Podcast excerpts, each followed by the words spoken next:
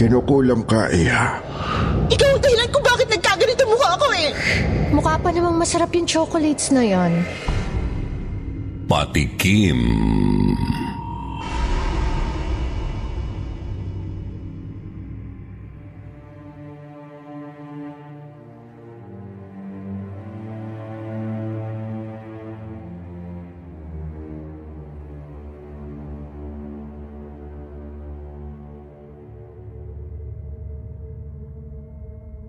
Magandang araw po sa inyong lahat. Lalo na po sa mahusay na team na bumubuo sa channel na Kwentong Takipsilim. Tawagin niyo na lang po ako bilang Trish. Hindi totoong pangalan. Isang real estate agent from Manila. To be honest, kahapon lang po talaga ako nagsimulang makinig ng mga kwento dito sa inyong channel mula nang i-introduce sa akin ng best friend kong si Riz ang isa sa mga content nyo. At aaminin ko, Sir Jupiter, talagang na-impress ako sa ganda ng quality ng mga kwentong inilalabas dito. Kaya nga heto po at naisipan ko ring mag-email sa inyo ng sarili kong karanasang sana po ay magsilbing aral sa mga makikinig ng aking kwento. Four years ago na po mula nang mangyari ito sa akin.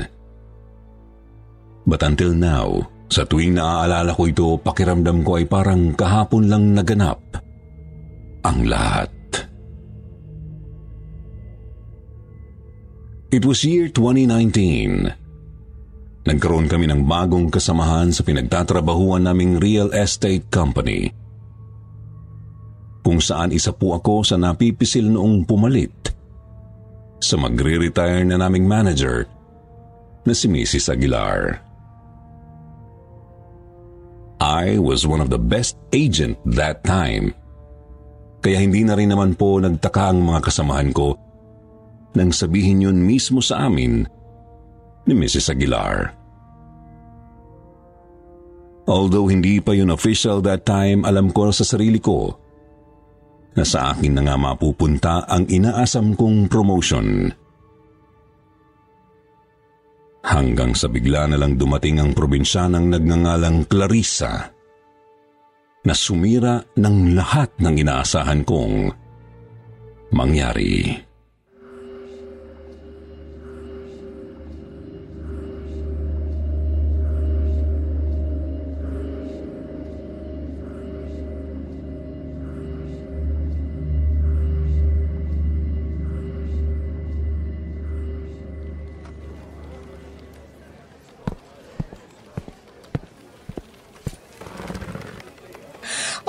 eyes here, guys. I have good news. Alam nyo ba na record-breaking ang naging sales natin this week? Sobrang naging sunod-sunod ang malalaking transaction natin. And it's all thanks to our new employee, Clarissa. Wow, Clarissa, ang galing mo naman. Mukhang may tatalo na yata sa pambato natin si Trisha. Ay, true. Mukhang delicate sa promotion ni ate girl. May kakompetensya na eh. Alam nyo, kayong dalawa, ang sama nyo kay Trish. Palibasa nun pa kayo naiingit sa kanya eh. I'm sure kaya niya mabawi agad yun, no? Trish pa rin ako. Arte mo. We're just joking around. Masyado mo namang sineseryoso. Affected much? Palibasa ikaw, alam mong kahit kailan, wala kang binatbat kay Trish. Kaya sapat na yung pasupport-support ka na lang dyan. Guys, ano ba? Wag na nga kayong mag-away. It's not a big deal naman. Bakit hindi na lang tayo maging masaya para sa new coworker natin si Clarissa? Why don't we congratulate her na lang? It's not that bad na magbigay din naman ako sa iba paminsan-minsan, right? Lalo na sa bago. Congrats, Clarissa, ha? I'm sure ginalingan mo dahil kailangan-kailangan mo yung makukuha mong komisyon, tama ba? Ah, oo. Ta- tama. S- salamat. But if I'm being honest, no offense Trish ha, pero yung performance alone ni Clarissa ngayong week, mas maganda yon kesa sa naging performance mo for this whole month. Mukhang masyado kang nakakampante, kaya I think a little competition won't harm. Ikaw rin, if Clarissa's good performance continues, maybe eventually she'll get the position I first thought of passing on to you.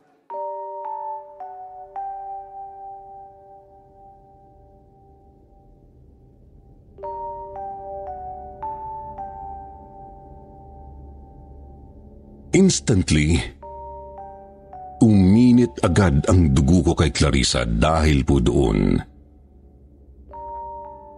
Pinilit ko na lang yung itago sa mga ngiti ko kahit na ang totoo. Halos umusok na ang ilong ko sa sobrang ngit-ngit at pagkapahiyang nararamdaman ko ng mga sandaling yun. yung ilang taong reputasyong pinaghirapan kong buuin sa trabaho, parang bigla na lang nawala at nasayang dahil lang sa pagdating ng isang manang looking, baduy at malansang probinsyanang yun. Maldita na ako simula pagkabata pero dahil doon Sir Jupiter, Nagsimula akong makagawa ng mga bagay na hindi ko akalaing magagawa ko sa ibang taong wala namang direktang kasalanan sa akin.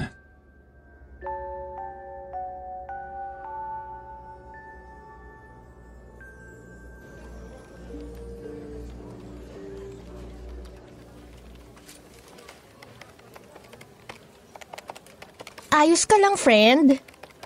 Oh, oo naman. Bakit naman hindi? Sure ka? Hindi ka affected sa sinabi ni Mrs. Aguilar kanina? No, of course not. Bakit naman ako magiging affected? Alam mo, I'm confident with my talent. Alam kong magaling ako. Kaya, bakit naman ako madethreaten sa malansang Clarissa na yan? Ay, naaamoy mo rin pala siya, friend. Akala ko kasi ako lang nakakapansin na parang palagi na siyang amoy sardinas.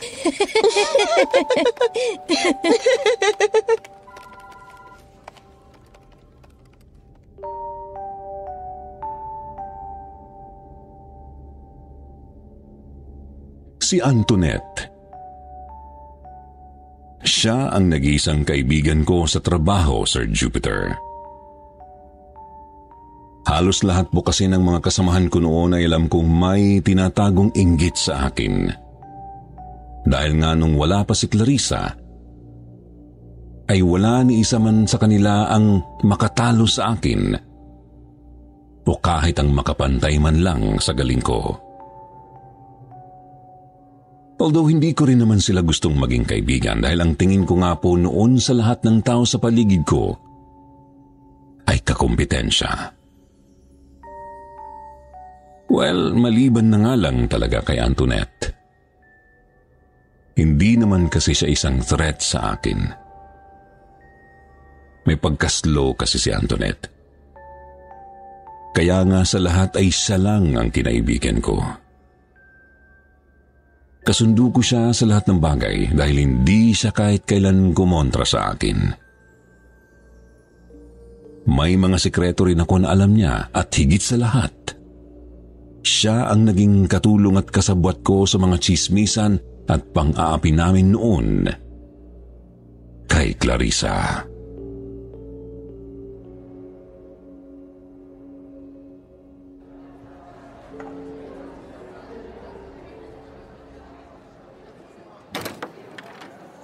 Oh, Clarissa, you're late. I- I'm sorry, ma'am. Inihatid ko pa po kasi sa school yung kapatid kong bunso eh. Na- nagkasakit po kasi bigla yung naghahatid sa kanya sa school. Okay. Since this is the first time, palalampasin ko to. Pero wag na sanang mauulit, Clarissa, okay? Y- yes, ma'am. Ano nga mo yun? Ah, ang lansa. Oo nga, OMG! M- masusuka yata ako. Napaka-uwi naman ng mga to. Tatapon lang yung baon ni Clarissa. Huwag nga kayo maarte. Actually, Migo, I agree with them this time. Medyo malansang ha? Ang sangsang ng amoy. Ano ba yung baon mo, Clarissa? S- sardinas yun. Pasensya na kayo guys ha. Lilinisin ko na lang.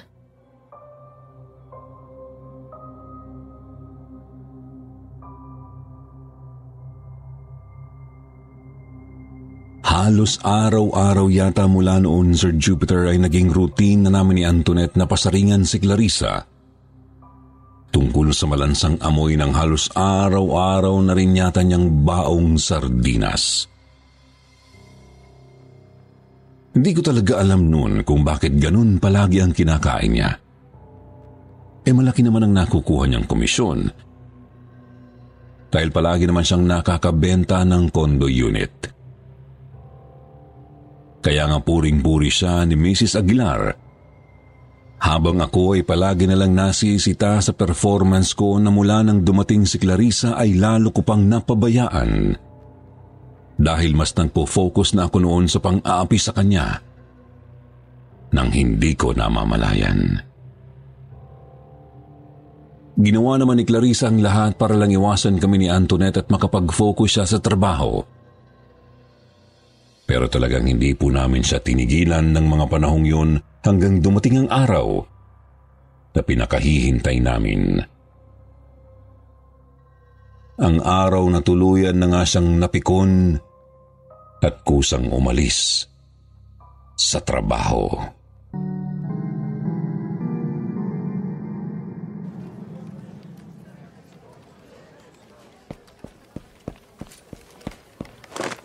Aray!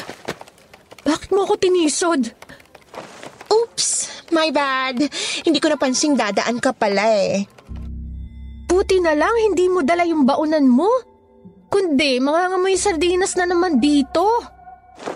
Hoy, below the belt na masyado yung kamalditahan yung dalawa ah. Wala ba kayong magawang maganda sa buhay nyo?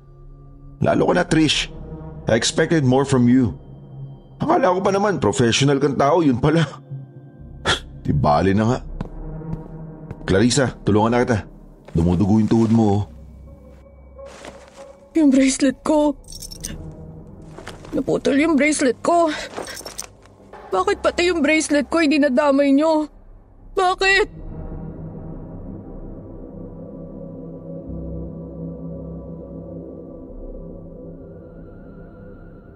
Medyo nagulat kami ni Antoinette sa naging outburst noon ni Clarissa, Sir Jupiter. Lalo na nang bigla siyang dumiretso sa office ni Mrs. Aguilar at paglabas niya ay umiiyak siya at daladala niya na yung mga gamit niya.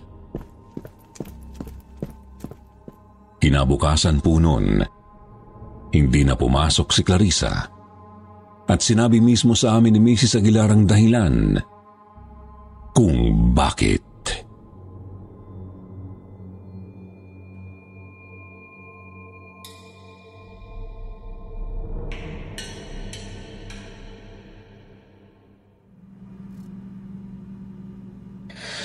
I am so disappointed in you, Trish. Bakit mo naman ginawa yun sa tao? Ganun ka na ba kadesperadang makuha ang posisyon ko? Alam mo bang yung bracelet na nasira dahil sa pagpatid mo kay Clarissa? Galing pa sa nanay niyang namatay nung bata pa lang siya?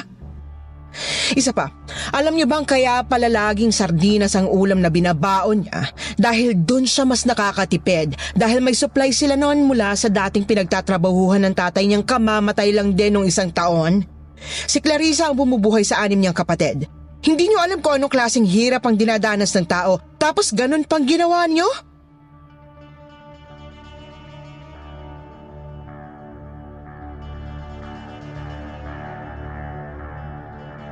Aaminin ko, Sir Jupiter, nakaramdam po talaga ako ng matinding guilt nang malaman ko ang lahat ng yun kay Mrs. Aguilar. Pero huli na ang lahat para magsisi pa ako. Isa pa, medyo nadala rin ako nang sabihin sa akin ni Antoinette na ito na raw ang pagkakataon kong bawiin ang nasira kong performance at dahil doon, ay nabulag na naman ako sa sarili kong kasakiman. Mabilis pong lumipas ang isang linggo at sa isang iglap ay parang bumalik agad sa dati ang buhay ko sa trabaho. Yun nga lang, ngayon ay mas inis sa akin ang iba naming workmates, lalong-lalo na si Migo, na naging kaklose kasi talaga ni Clarissa. Ang buong akala ko naman po noon ay ayos na talaga ang lahat. Hanggang isang umaga.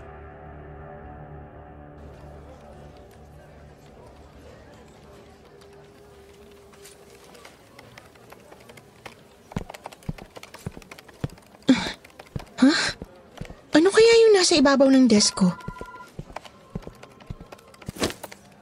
Flowers and chocolates. Kanino naman kaya to galing? Hi, Trish! Ay, wow! Flower bouquet at chocolates. Kanino galing? Ewan ko, nakita ko lang yan dito sa ibabaw ng desk ko eh. Uy, di kaya may secret admirer ka? Haba ng hair, ah. Sana all. Ganda ko kasi eh. Ganda ka dyan. Eh bakit Black Rose ang binigay sa'yo, Aber? Alam mo ba ang meaning ng Black Rose ay hatred, despair, at death? Feeling nito. Che, ingit ka lang eh. Wala ka kasing flower. Favorite color kasi ni Trish ang black, no? Eh, to masyado. Hayaan mo na nga yan, Net. Masisira lang ang mood natin kung papatulan mo yan. Hmm, sa bagay. Mukha pa namang masarap yung chocolates na yan. Mukhang imported eh. Tikman mo nga, Trish. Sige. Uy, grabe ang sarap nga. Ay, sa wakas, after how many years, mukhang magkaka-boyfriend na ulit ako. Ryan Reynolds here from Mint Mobile. With the price of just about everything going up during inflation, we thought we'd bring our prices down. So to help us, we brought in a reverse auctioneer, which is apparently a thing. Mint Mobile unlimited premium wireless. Ready to get 30, 30, bit to get 30, bit to get 20, 20, 20, bit to get 20, 20, bit to get 15, 15, 15, 15 just 15 bucks a month. So, Give it a try at mintmobile.com slash switch. $45 upfront for three months plus taxes and fees. Promo rate for new customers for limited time. Unlimited more than 40 gigabytes per month. Slows. Full terms at mintmobile.com.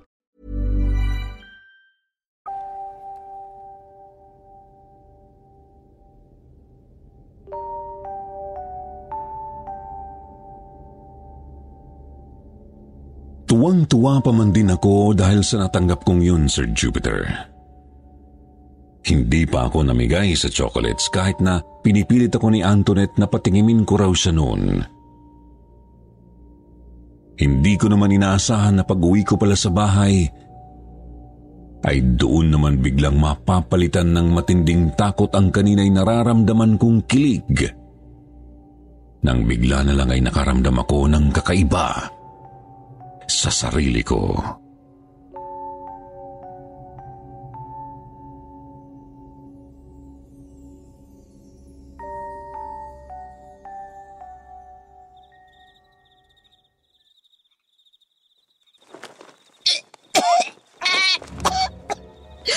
Oh, my gosh! Ano ba nangyayari sa akin? Kanina pa ako suka ng suka. Kalma ka lang, Trish. Kalma ka lang. Makapaghilamos nga muna. Te- teka, ano ba itong nakakapakong something na palibot sa labi ko? Ang kati! Nasaan na ba yung salamin?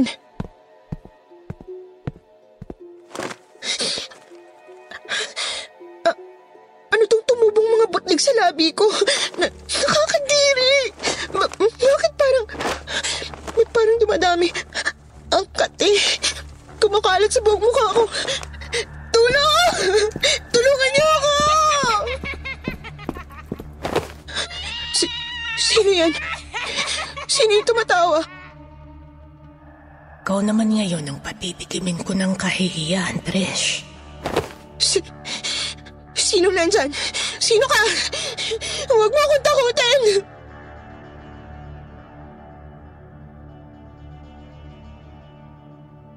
Mag-isa lang ako noon sa apartment na inuupahan ko, Sir Jupiter, kaya halos mabaliw ako nang makarinig ako ng mga nakakatakot na bulong at hagikik mula sa isang babae.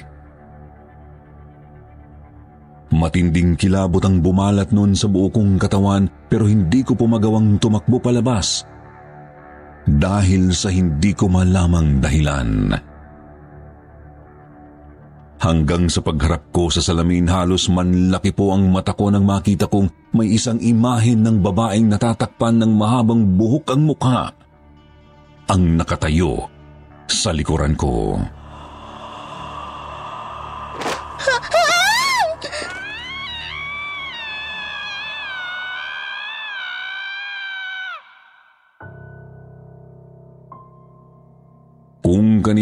ako lumapit para lang maipagamot ko ang mga butlig at pantal na bigla na lang pong tumubo sa buong mukha ko, Sir Jupiter, lalo na sa mga labi ko. Halos hindi na ako makakain o makapagsalita ng maayos dahil doon. Kaya hindi na rin po ako makapasok sa trabaho. Sobrang tinding kamalasan po ang nangyari sa akin noon. Nagawa ko na pong humingi ng tulong sa iba't ibang dermatologists, pero lahat sila ay walang nagawa para alisin yung kondisyon ko sa balat. Ganon din po yung mga nilapitan kong psychologist na wala ring nagawa para alisin yung mga boses na naririnig ko sa utak ko. Hanggang sa may nakapagsabi po sa akin na magpunta raw ako sa albularyo na noon ay hindi ko naman po talaga pinaniniwalaan. Sa sobrang pagkadesperada ko lang talaga ng mga panahong yun ay sumunod na lang ako.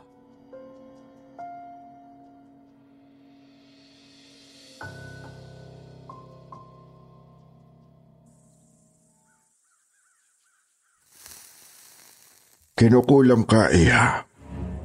Meron kang isang kakilala o kasama sa trabaho na galit na galit sa'yo. At siya ang nagbibigay sa'yo ng sakit na dinaramdam mo ngayon. I- isang taong galit sa akin? Wala akong ibang maisip kundi si... Clarissa.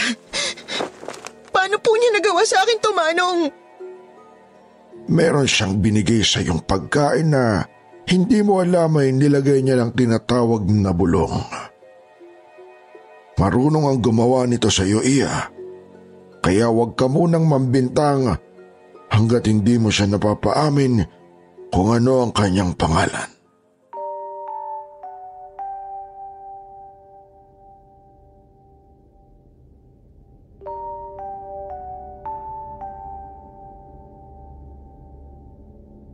Mahigpit po ang bilin na iyon sa akin ng albularyo, Sir Jupiter, na sinubukan ko rin namang sundin. Pero makalipas lang ang ilang araw, ay hindi ko rin nagawang pigilan ang pagragasa ng galit ko nang bigla na lang akong tawagan ni Antoinette para ihatid sa akin ang isang balita. Trish,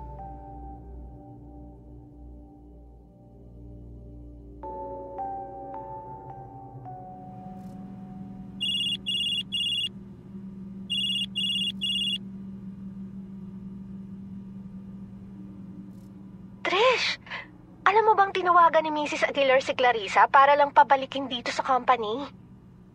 At heto pa, pagbalik niya rito kanina, ina-announce na ni Mrs. Aguilar ang retirement niya. At sinabing si Clarissa na ang bagong manager natin at hindi na ikaw. Nag-resign na nga rin ako eh.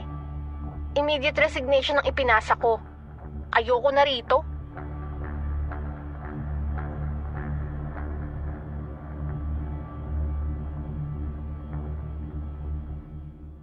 Ganun na po ang biglang pag-iinit ng ulo ko na matapos ibaba ni Antoinette ang tawag ay agad akong nagbihis bago ako nagmamadaling nagtungo sa opisina.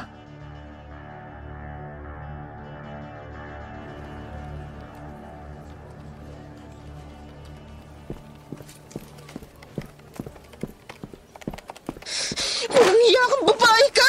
Demonita ka! Ikaw ang dahilan kung bakit nagkaganito mukha ko eh! May lahi ka bang kukulam, no? Wala akong ginagawa sa'yo, Trish. Huwag mo akong simulan, please lang. Huwag ka nang magmangmaangan!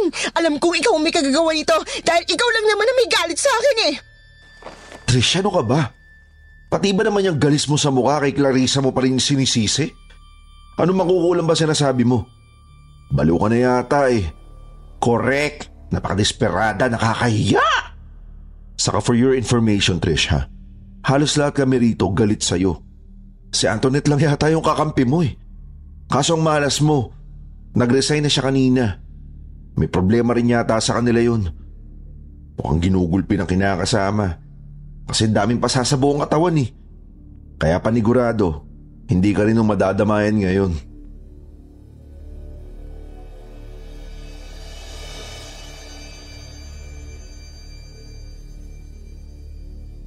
Matinding kahihiyan ang inabot ko ng araw na yon nang bigla akong pagtawanan ng mga kasamahan ko sa trabaho.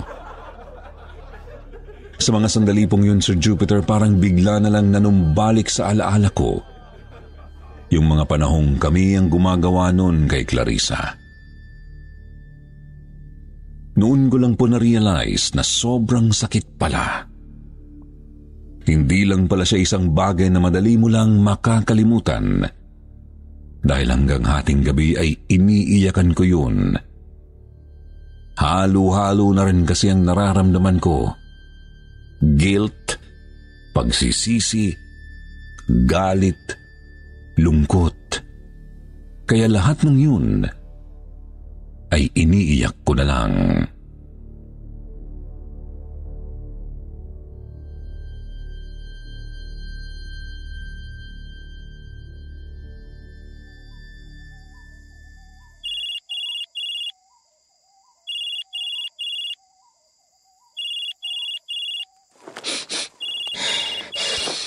Sino ba tong storbong to? Alas 12 na ng gabi kung tumawag. He- Hello? Iya, magpunta ka rito ngayon na. Kilala ko na ang pangalan na kumukulam sa'yo. Napaamin ko na siya kanina. Magagamot na kita.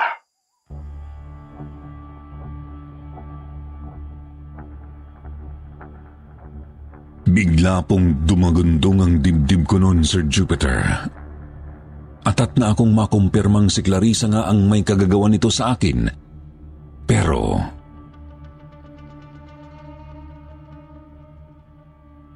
Antoinette. Antoinette ang pangalan niya, Iha.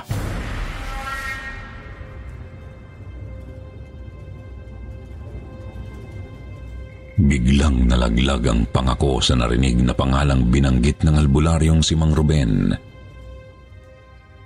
Hindi po ako makapaniwala noon, Sir Jupiter, na si Antoinette pala at hindi si Clarissa ang gumagawa nito sa akin. Napakaraming tanong sa isip ko ng mga sandaling yun. Bakit niya ginawa yun sa akin? Hindi ba't magkaibigan kami?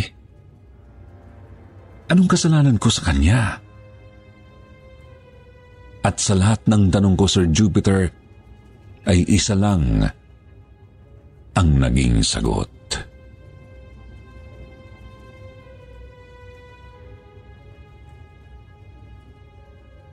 Inggit, Iha. Yon ang sinabing dahilan sa akin ng mangkukulam na si Antoinette nang makausap ko siya. Matagal ka na raw niyang kinaiinisan pero pinili niyang maging malapit sa iyo para mabantayan niya ang bawat kilos mo hanggang sa makakuha siya ng magandang tiyempo.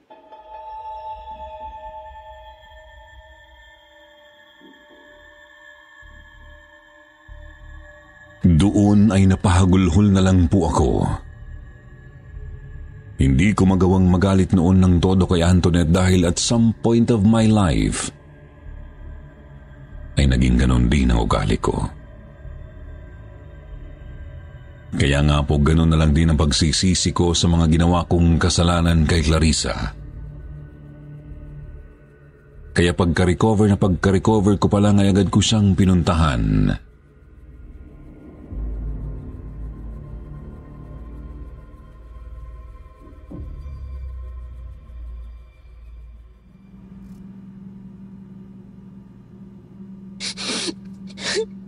Sorry, Clarissa. Sana mapatawad mo ako sa lahat ng ginawa ko sa'yo. Wala na akong ibang idadahilan dahil mali ako. Sorry talaga. Okay na yon. Huwag ka nang umiyak dyan. Ayoko rin naman ng gulo eh. Basta, huwag mo nang uulitin ha.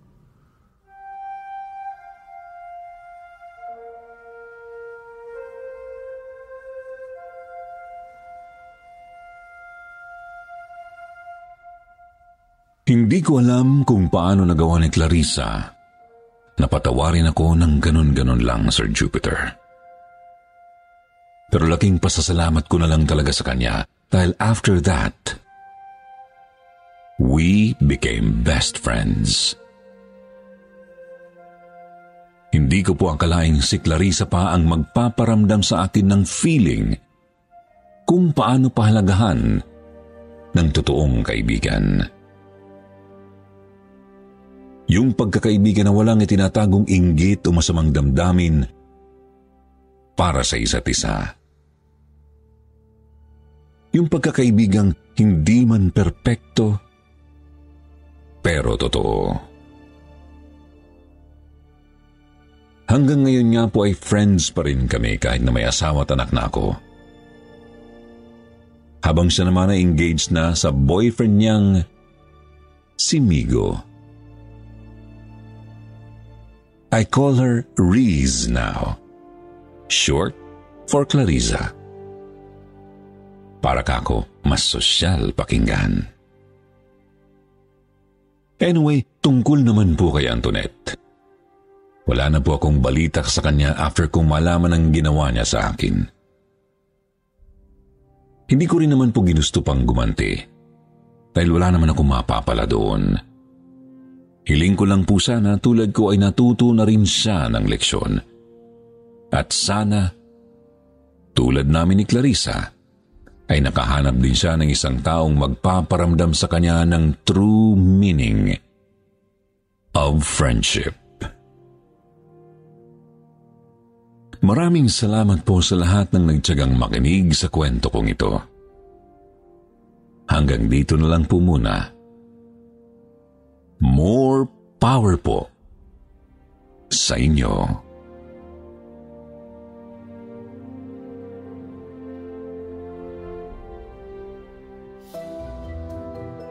At ngayon naman, eto na ang inyong paboritong shoutout portion.